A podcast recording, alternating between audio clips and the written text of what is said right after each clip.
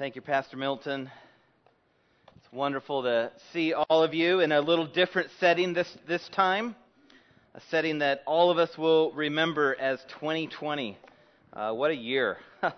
and, uh, you know, someone challenged me a while ago. I was just reading it, and um, I thought it was a good reminder. Instead of how often have we heard, I just can't wait for this year to end, um, I, they, they said, why don't we ask, what is the Lord teaching us this year? And I thought it really just struck me as kind of conviction of my own because it's like, wow, God often does things in very strenuous and stressful times, times that we think, I want to get through it, but it's actually in it that the Lord is meeting us and dealing with us uh, and doing great things. And so, our church, our Reformed Baptist Church Riverside, uh, they are gathering right now outside as well. Um, you guys have a little bigger space, so this is really lovely, very nice.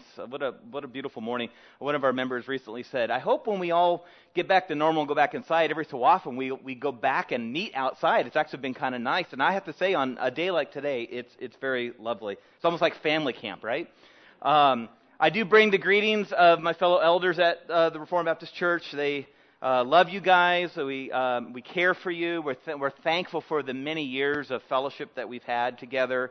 Also bring greetings from Haven today and my boss, Charles Morris, who's the speaker in the program, uh, who I believe has spoken here many, many years ago. And um, it's just a, a, real pleasure to be here with you this morning. And my wife and our three children are here as well. And we always look forward to this time of year to come and, and to fellowship with you. As I was praying about uh, what I, I, should preach as I, as I come here and meet with you guys, um, Isaiah 40 was just really on my mind. I, I did preach this message back at our church in early April when we were not meeting at all. It was just talking to a camera. And the Lord just really just encouraged me to, to, to speak a message of, of comfort uh, from His Word.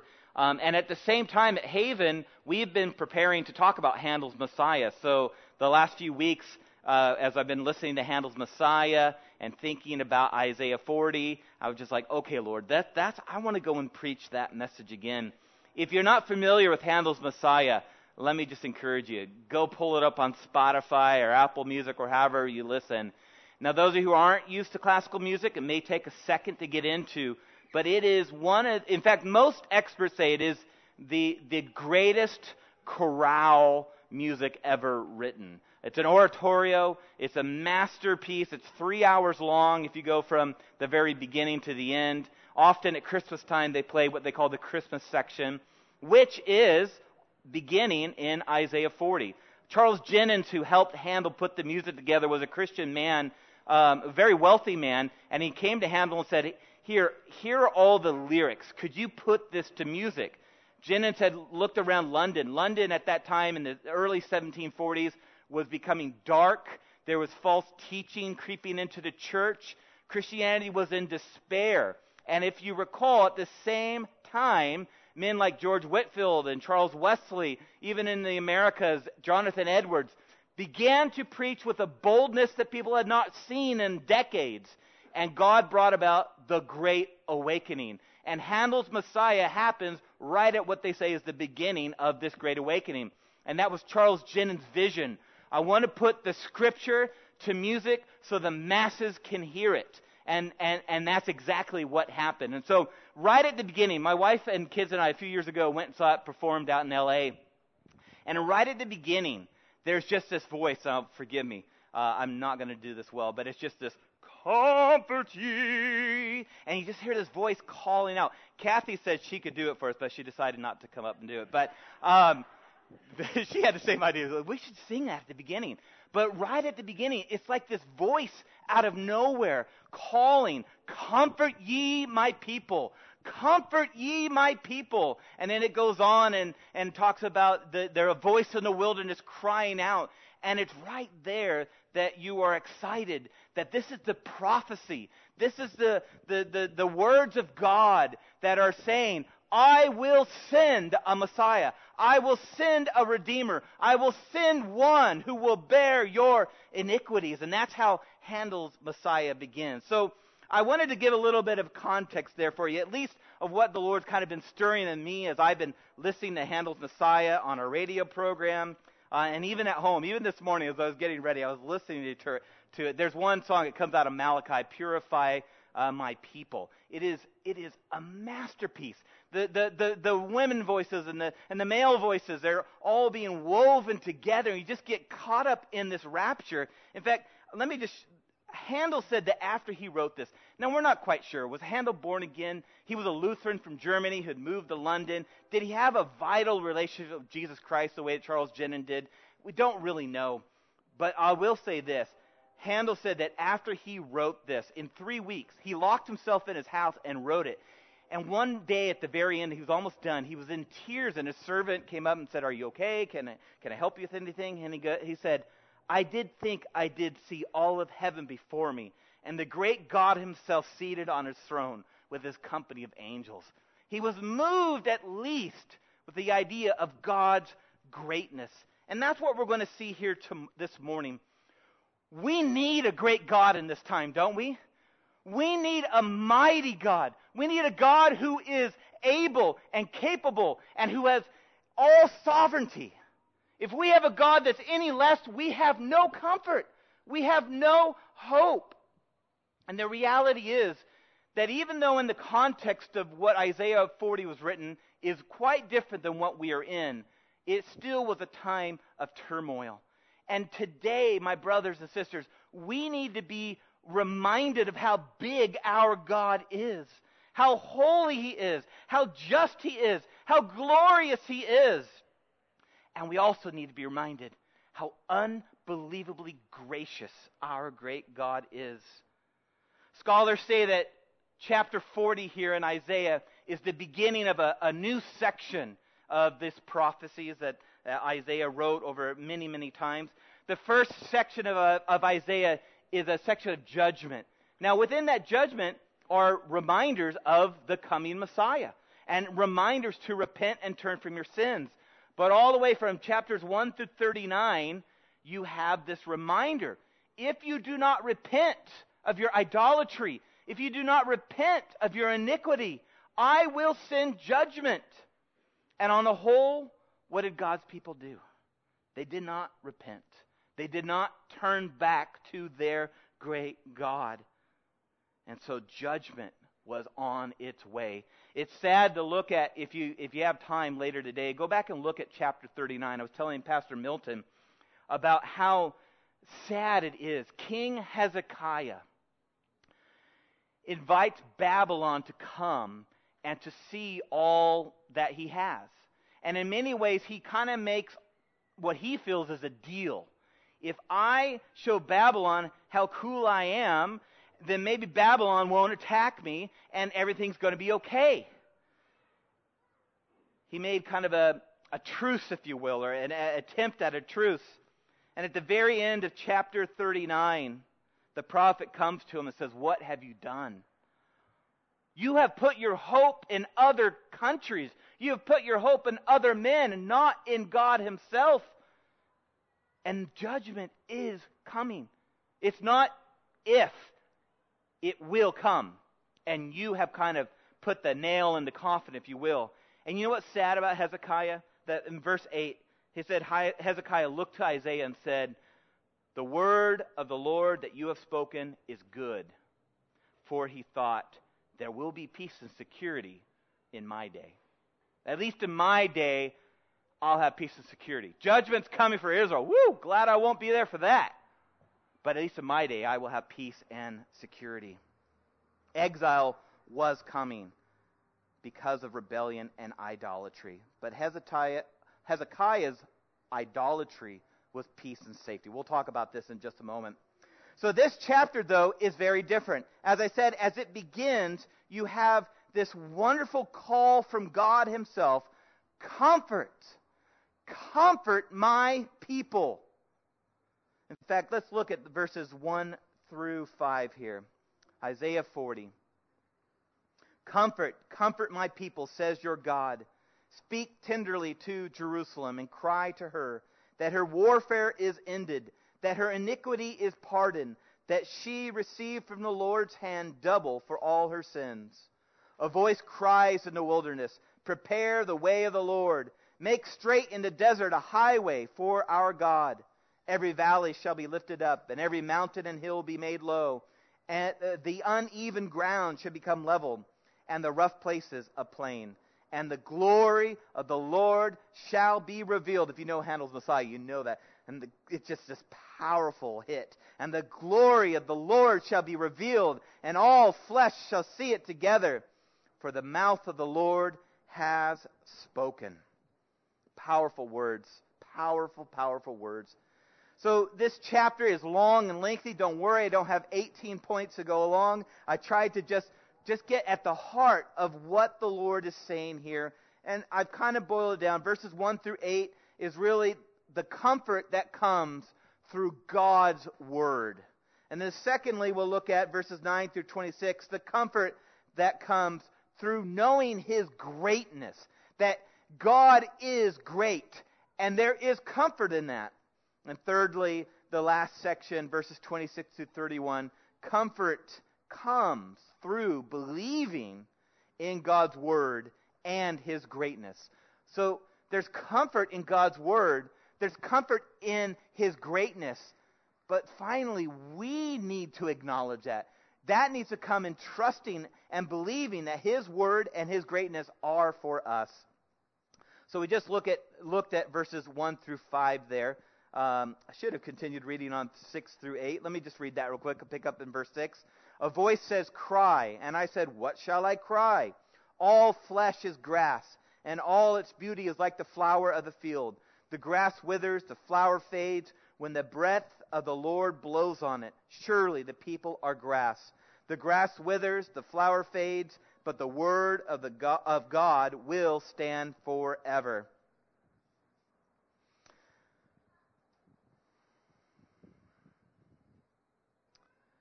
In many ways, this is a letter being sit, sent on ahead to those who would be in exile.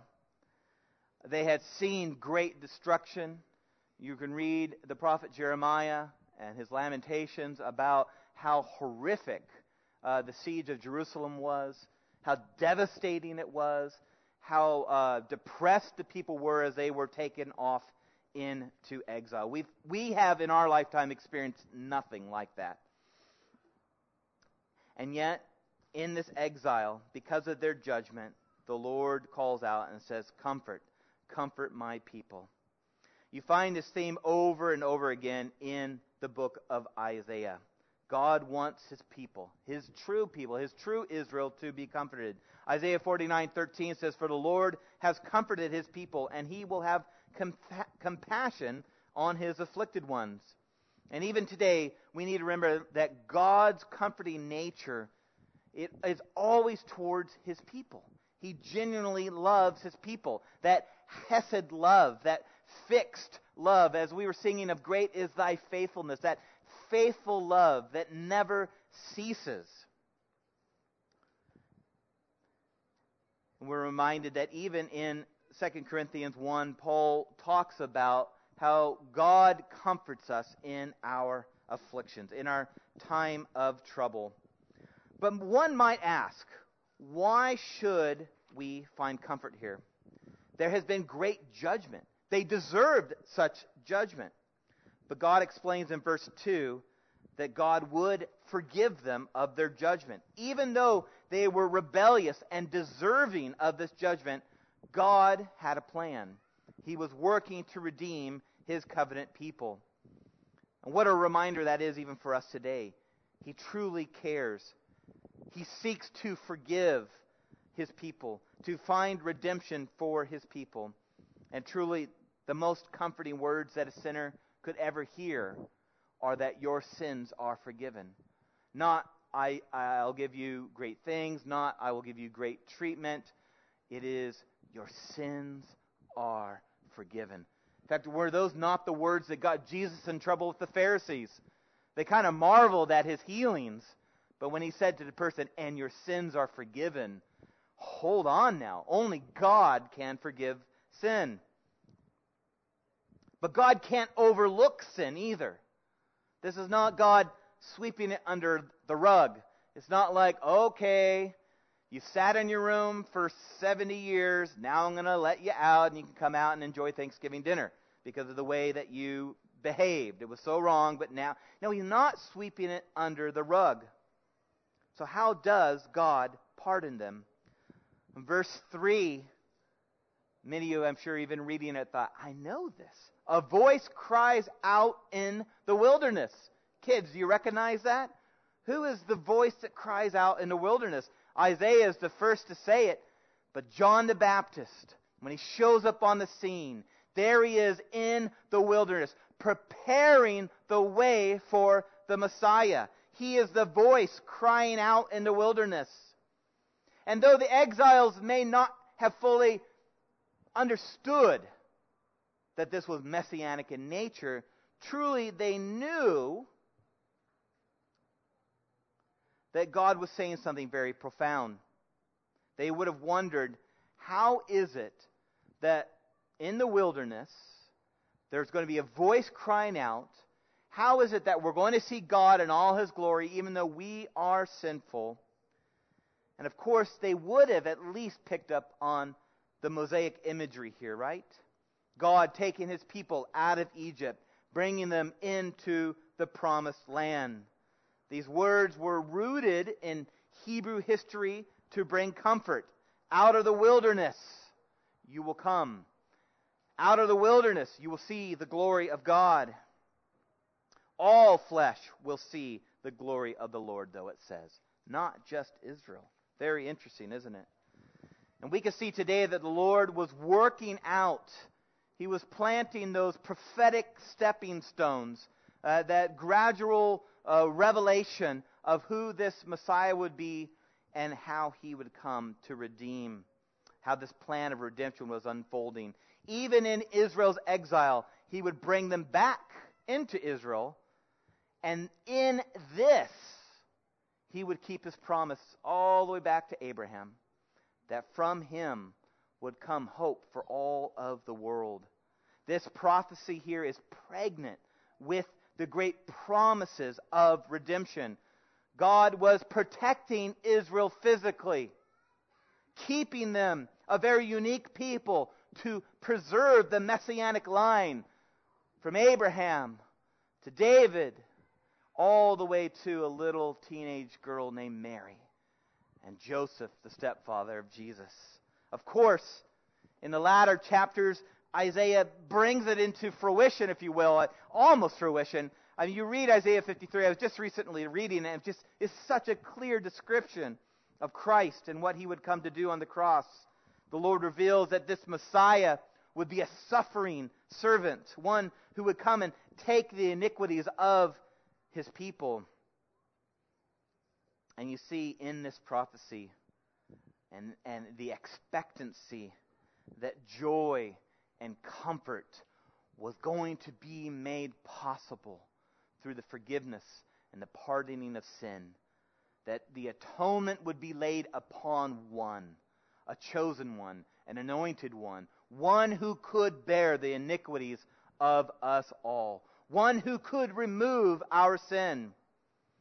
And today, of course, we know we have such a privilege of being post Christ in his incarnation, in his holy living, in his death and resurrection, and even his ascension. That now we live in the time that we can see clearly by looking back with the light of the gospel. Ah, I see. You're so clearly talking about Jesus here. It wasn't it that Peter and, and many in the New Testament said that the prophets of old just were like, Oh, Lord, I know this is going to be good. I just wish I could see it. I wish you could just reveal it a little bit more. We, brothers and sisters, know it. We've seen it proclaimed. In fact, maybe we've seen it and heard it too much that it doesn't revel us up. It doesn't cause us to stand up and go, wow, I can't believe I get to be a part of this. How blessed we are today, if you are in Jesus Christ, to know the great I am, who took on flesh, who dwelt among us. And as John writes in his prologue, he beheld the glory of the only Son from the Father, full of grace and truth.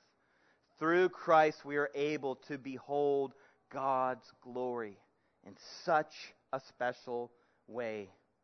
Paul describes it to the Corinthians in his second epistle by saying, Let light shine out of darkness. Or, yeah, it has shone in the hearts to give the light of the knowledge of the glory of God in the face of Jesus Christ. So if you're trusting in Jesus Christ today, if you're trusting Him by faith alone, you have beheld the glory of God in a very unique way that even Israel in their exile did not get to see. The Word of God took on flesh. The Word of God took away our judgment. The Word of God gave us His righteous record. The Word of God is ruling over His church even today. And He is the one saying, Comfort my people. Comfort my people. Even as we live in some kind of exile today. Exiled out of our churches because of a pandemic. Exiled as political discourse around us seems to be falling into disarray. Of course, nothing like Israel experienced. But even in these hardships, we have the glory of the Lord shining in our hearts. Our hearts have been regenerated, they've been renewed, so that we might have hope. We have seen His glory, and one day we will behold His glory in a way that we have yet to experience. That already, but the not yet.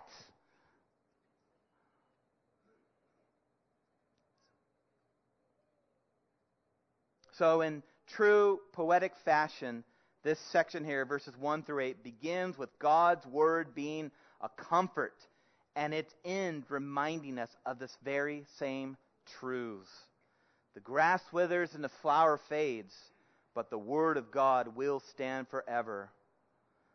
The hope that we have, the comfort we can find in God's word should never be overlooked. God's word is so precious. It speaks truths to our heart. It convicts us of our sin.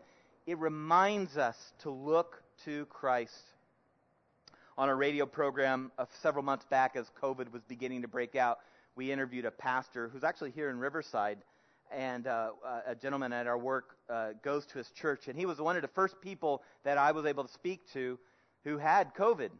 And if you remember back in March and April, uh, we had no idea. That's why I keep reminding people, going, everything keeps changing. Well, yeah, because we had no idea what we were facing at that time. I was talking, to, uh, uh, we were just interviewing all over the place. I was talking to pastors in Italy and in France. They said the sirens do not stop day and night. The hospitals are full. It is really bad here. And then all of a sudden it started breaking out here. We didn't know what to expect at that time. And this pastor said when he got it, he had to go to the ER. He couldn't breathe.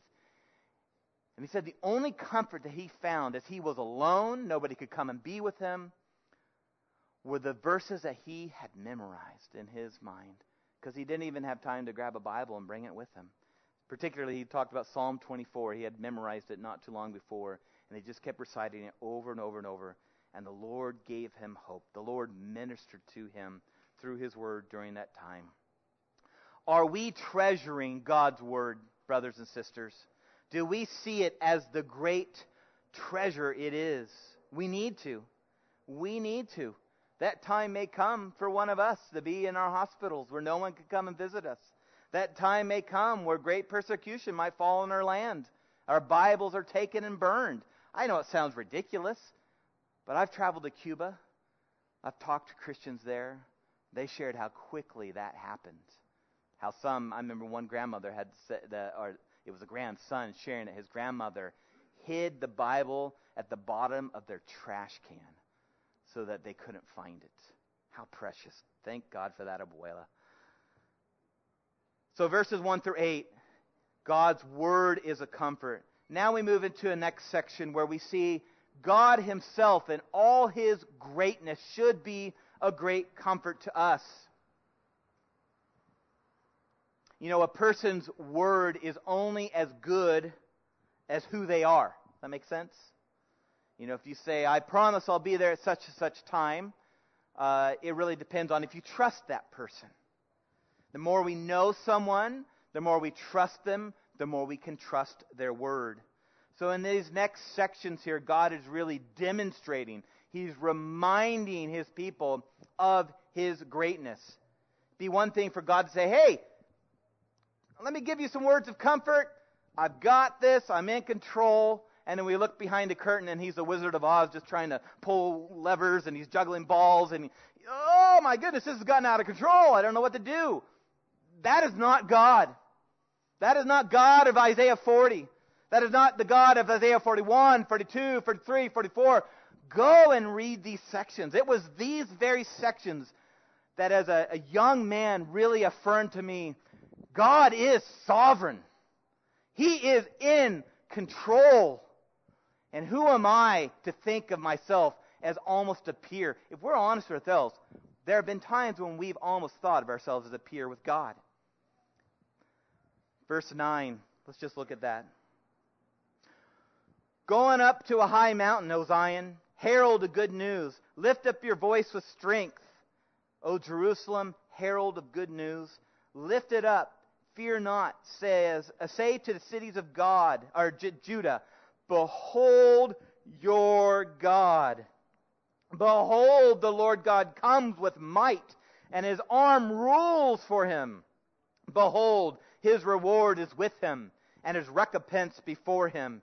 He will tend his flock like a shepherd. He will gather the lambs in his arms. He will carry them in his bosom, and gently lead them, lead those that are with young. Or one translation I was reading said, lead the ewes.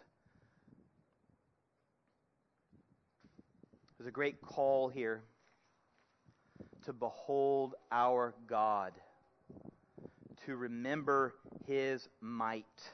It talks about his arm of rule, that is a military strength. God's people are to go and to behold him, and in, even in beholding him, they're to proclaim the good news of who he is. And the good news here, brothers and sisters, is that he's not saying, you better run and hide. Behold, your God is here. Like a mom to a child, just wait till your dad gets home. No, it's not. Behold, your dad's here. Better run. Here comes a spanking. Behold your God. You can trust in him. It's an invitation to see God in all his glory, to see that he has the strength to uphold his word. But it's also an invitation. Look at that. An invitation to behold his tenderness. The mighty God, the creator of all things, the one with no beginning, the one with no end, the one who knows all things, the one who has all power, all authority. Verse 11 He will tend his flock like a shepherd. He will gather the lambs in his arms. He will carry them in his bosom. He will gently lead them. This should just move us, shouldn't it? I pray it does. The kindness, the sweetness of the Lord, is it not reflected in what David knew of our mighty God, of our great God? Psalm 23 is very, very near and dear to all of us. And here it is once again, the reminder that his rod and his staff, what do they do? They comfort us. His strength and his tender care comfort us. His word is true because he is able to sustain it and to fulfill it. There is none like him. And of course, we think back to those precious words of our Savior. Who did Jesus say he was? He is the good shepherd. And here in, in Isaiah, we are reminded that this coming Messiah, the one that we need to redeem us, the one we need to rescue us, the one who has the power to put to death death, to do away with sin, who has all authority to do this, is a tender and loving and compassionate shepherd. And so, verses 12 through 14, actually, we enter into a series of questions here. Several questions to make us think a little bit more about who are we dealing with here. Just bear with me a little bit. Let's read 12 through 14. Who has measured the waters in the hollow of his hand, and marked off the heavens with a span, enclosed the dust of the earth in measure, and weighed the mountains in scales, and the hills in balance? Who has measured the Spirit of the Lord? What man shows him his counsel? Whom did he consult, and who made him understand? Who taught him the path of justice, and taught him knowledge, and showed him the way of understanding? Anybody here have an answer to those questions? Quickly, how big is the universe? I'll tell you what, I don't think it's infinite, but I think the Lord made it just under infinite to keep surprising us. like no matter how far we keep getting telescopes that can see past the most distant star we thought we found, there's a new galaxy, something new that we've discovered. We have yet to measure the expanse of the heavens. And go through all these questions. These are rhetorical questions, really. In some ways, they're absurd questions. But that's what Isaiah, that's what the Holy Spirit wants us to remember. Too often, ancient Israel, too often, the modern church forget who God is. I don't, I don't want to offend anybody here if you have one of these shirts, but that, I think some ways maybe that's why I cringe a little bit when I see God as my homeboy or Jesus as my homeboy. I get what you're, I get what you're saying. That there's a, a closeness, a brotherhood, a friendliness. I mean, Jesus himself looked at his disciples and says, You are my friends if you do what I command. But when we step back and see God in His greatness, we fall on our knees. We fall on our knees. Have you measured the heavens? Have you weighed the mountains? Do you, O oh, humans, know these things? Are you able to, to give counsel to God and give Him insight? Lord, I think 2020 should just end now. Can you just do away with this pandemic? Can you just get the votes counted right? Can you just get it together, God? We've counseled him, haven't we? Only God knows how big the universe is. Only He knows what is happening right now. Will, I heard your pastor say they were praying and planning for 2021. Beautiful. Where there is no vision, the people fail. They don't flourish. We need to make plans. But we have no idea what we're facing in 2021. We are praying, aren't we? We are beseeching our Lord, Lord, please bring an end to this pandemic. Lord, bring peace to this world. Lord, uh, help 2021 to get back to normal. What if we were just on the edge? What if we were what they were experiencing in 1914 and 1915 as war was beginning to break out in Europe? And then the worst war mankind had seen up to that time broke out World War I, the Great War, the war to end all wars. Millions upon millions upon millions die. And then it ends in 1918. Hooray! Our boys are coming home. What do they do? They come home. They march in parades. And they share not only in the joy, but they share in the influenza and the great pandemic of 1918, 1919, 1920. Millions of millions more around the world die. I'm not here to be bleak. I'm not here to, to make us depressed. But we have had it really easy, brothers and sisters. We don't know what the Lord has in store in regards to this world. We know this world, really, the Lord is just restraining wrath at this moment. And yet there are times when He allows His common grace to be lifted, and we see what we deserve. We see what mankind can do. And it's horrific. And it all the more drives us to our great God, our only hope. He has no equal. We cannot counsel him. It would be foolish to think we could. But even if we understood that he is not our equal, too often, too often we look to other things. don't we? To other things to bring us peace. Oh, a vaccine is almost on its way. Good. Maybe in March we can go on our spring break vacation. I'll admit it. I've thought it. I just want to get over this. I just want to get back to normal. I just want to get back to comfort. Look at verses 15 to 20 with me, real quick. What does God say about putting our hope in other things?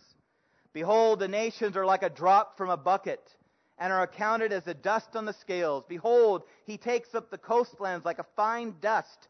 Lebanon would not suffice for fuel, nor are its beasts enough for a burnt offering. All the nations are as nothing before him. They are accounted by him as less than nothing and emptiness. To whom then will you liken God? And what likeness compare with him? An idol, a craftsman casts it, a goldsmith overlays it with gold and casts its silver chains. He who is too impoverished for an offering chooses wood that will not rot. He seeks out a skillful craftsman to set up an idol that will not move. Behold, the nations are but a drop in the bucket. If that is not a message for us today, we have far too often put our hope in constitutional measures, in peace and security, in the greatest military in all the world. These things are gifts. They've preserved our freedom for religion, our freedom to speak, our freedom to assemble. But the Lord is reminding us if we are putting our hope in a nation, if we're putting our hopes in a people, in a party, we will be let down. I think of a scene. Anybody here seen the movie Chariots of Fire? The story of Eric Liddell. You remember in that story, there's a there's a moment where Eric is supposed to race his most important race, the one that he's most qualified to run in, the one that he's the fastest in, and yet it's on the Lord's day. And because of his conviction, he says, I, I can't do it. I can't dishonor the Lord. I can't violate the fourth commandment. And they tried to persuade him to do it and to run on it, and he wouldn't be moved. He was under conviction that it would be um, not honoring to the Lord. So he doesn't run. And in the movie, there's a scene where someone else is running in his place, and it's juxtaposed with him preaching at a local church there in Paris. It's during the, the Parisian Olympics back in the early 1920s. And what does Eric Liddell open up to? He opens up to Isaiah 40, and he begins to read right there in verse 15 Behold, the nations are a drop from a bucket. And it is honestly one of the best gospel presentations I've seen in a movie made by non Christians. because Eric Liddell is reading these words that we just read while men are lining up on the starting line, while they're running in beautiful slow motion with mud splashing on their face. Very, very epic. We see some people succeed. We see some people running and falling in slow motion. Some people sad that they lost. Some people striving. And on every single one of their shirts, it's like the American flag, the Union Jack, the French flag, you know, all the countries of the world.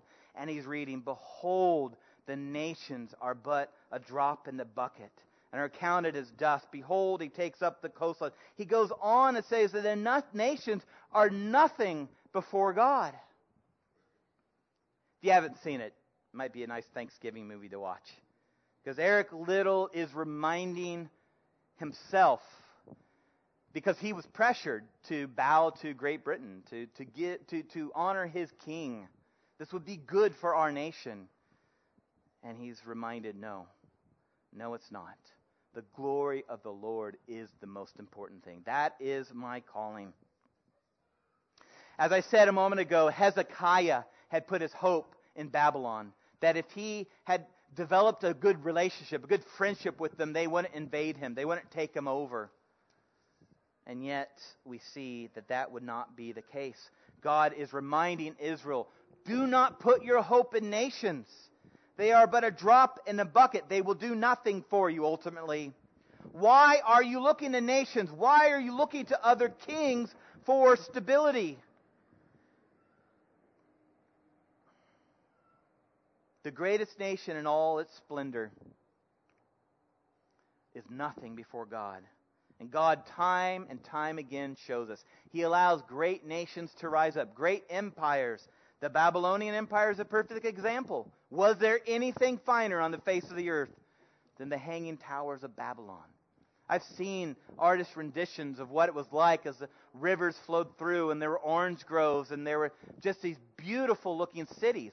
It'd be just like walking through, you know, uh, the Grove in Los Angeles. Uh, it, was, it wasn't any different outside of they didn't have electricity. Look at the Roman Empire. Look at the Inca Empire. Look at the Ming Empire. Great Britain and America put right there. The rise and fall of the nations, they are nothing before the Lord. And God is saying, Come back and look at your true king. I've sent you into exile so you can depend on me alone. Don't compromise. Don't trust in peace and security. Don't trust in nations. Trust in me. Course, the other challenge here that we just read is don't put your hope in idols. Our hearts are, are, are idolatrous, right? John Calvin says it's like an idol factory. Doesn't matter. We can move from one idol to the next. Oh, that camera. Wow, it can see me. Oh, hail camera. No, it, it, we're, we're like a little child that just, if we're not focused on Christ, it can drift and drift and drift. So God is saying, don't trust in nations, but don't trust in these false idols. There's a reminder about how they're made with hands. Uh, they, they, they represent nothing. There's no hope in them. Don't be foolish. And today, really, the Lord is saying the same thing to us. We may not have the golden idols or the wooden idols if you're a little of less means, but we yearn for peace and safety. That's what Francis Schaeffer wrote about a lot in the 60s and 70s the idolatry of peace and security.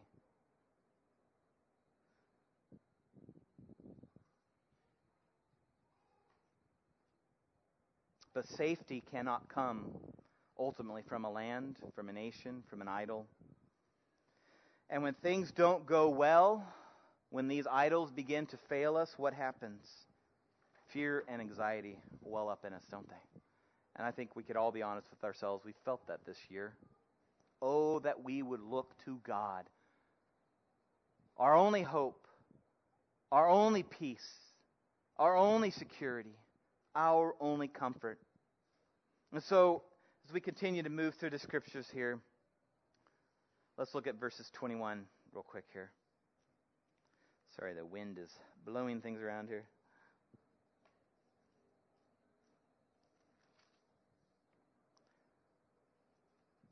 Verse 21 and verse 28 ask the same question, basically. Do you not know? Do you not hear? Verse 28 Have you not known? Have you not heard? There's a real call to us to come back to the Lord. In some ways, it could be chastising words. Do you not know? Have you not heard? Have your parents not taken you through the Shema in Deuteronomy 6? Hear, O Israel, the Lord our God, the Lord is one. You shall love the Lord God with all your heart, with all your soul, and with all your might. And these words that I command you today shall be on your heart. Do you not remember that? Surely your parents taught you this. Surely your rabbis have taught you this. Oh, lift up your eyes. Lift up your eyes to the great God.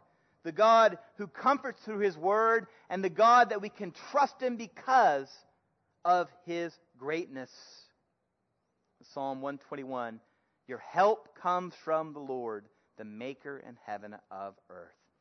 And so, as we move into the last section here, verses 28 through 31, there's this great call, these great questions. Do you not know? Have you not heard? The Lord is the everlasting God, the creator of the ends of the earth. He does not faint or grow weary. His understanding is unsearchable. Continuing verse 29. He gives power to the faint and to him who has no might he increases strength. Even youth shall faint and be weary, and young men shall be exhausted. But they who wait for the Lord shall renew their strength. They shall mount up with wings like eagles. They shall run and not be weary. They shall walk and not grow faint or not faint. These words are beautiful, are they not? In some ways, you could read it like a chastisement, but in many ways, it is an invitation of repentance. H- have you not heard? have you not seen? The Lord, He is the everlasting God. He is the creators of all, He is the creator of all things. Do you not know? Have you not heard these things? This is the great God that you have heard of since you were a child, Israel. This is the great God that you have rejected. And this is the great God who's calling you back to repentance. Turn away from your evil ways. Seek the Lord for forgiveness of sin. Because He's the only one that we can find comfort in as he reminds us every great king has an end. Every great human has an end. Even young people, though we can sometimes watch them as we start to age and see those kids running around in circles for hours and hours on end and think, do they never grow weary? The Lord reminds us they do grow weary. they fall asleep hard at night. They need to recharge. The smartest of all people in this world, we cannot put our hope in. We can't put our hope in a vaccine. We can't put our hope in a party. We can't put our hope in the things that this world has to offer. Who are we trusting in? The Lord is saying, Do you not know? Have you not heard? The Lord is the one you can trust in. He is the one who can renew your strength, renew your hope. Commentator Alex Motyer writes This is not a hypodermic syringe operation, the injection of some transforming serum called strength. It is what the Lord is in Himself. The unfainting, the unwearying one imparts His own unfainting, unwearying nature. It is the Lord Himself who is our strength. Psalms 28 The Lord is my strength and my shield. In him my heart trusts, and I am helped. My heart exalts, and with my song I give thanks to him. The Lord Jehovah, Yahweh, Jesus our Savior, he is our strength. And when we wait upon him, he renews our strength by being our strength. It's no longer we who live, it is Christ who lives in us. His grace is sufficient for us in this day. So I pray today, brothers and sisters, that the Lord is your comfort. I pray that His word is a comfort to you. I pray that His mightiness, His greatness is a comfort to you. I pray that you can wait upon Him, that you're finding more time to wait upon Him and to, to have your trust grow in Him. He is able.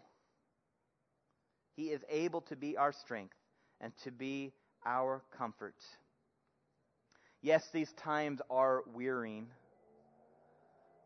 Pray for your pastors. Difficult year, challenging year. A lot of opinions out there, a lot of uh, input out there. We should do this. We should do that. Why are you doing this? Why are we doing that? We understand. We're in the same boat. As our main teaching pastor has said, listen, we are as much in the dark as you. We can't open the scripture and go, oh, here's how to deal with a pandemic. Oh, here's how to deal with political discourse. No, but we can go to it and we can look to see our great God and be reminded that this has not caught him off guard. This isn't an extra, this is not an extra chainsaw tossed in with his four balls that he was juggling. He's like, oh, how am I going to deal with this? In fact, brothers and sisters, if you can remember God's word, remember the words of Isaiah. He's decreed these things. He uses difficulty to purify his church. He uses it to put us to our knees and to depend on him all the more. And I can honestly say this I would never want to go back and start it all over again. Sounds very wearying. I hope that my reminder that it could get worse is wrong. But I can honestly say that through this I have seen all the more how much I need Jesus. And how little I was depending upon him. How often I was depending on myself.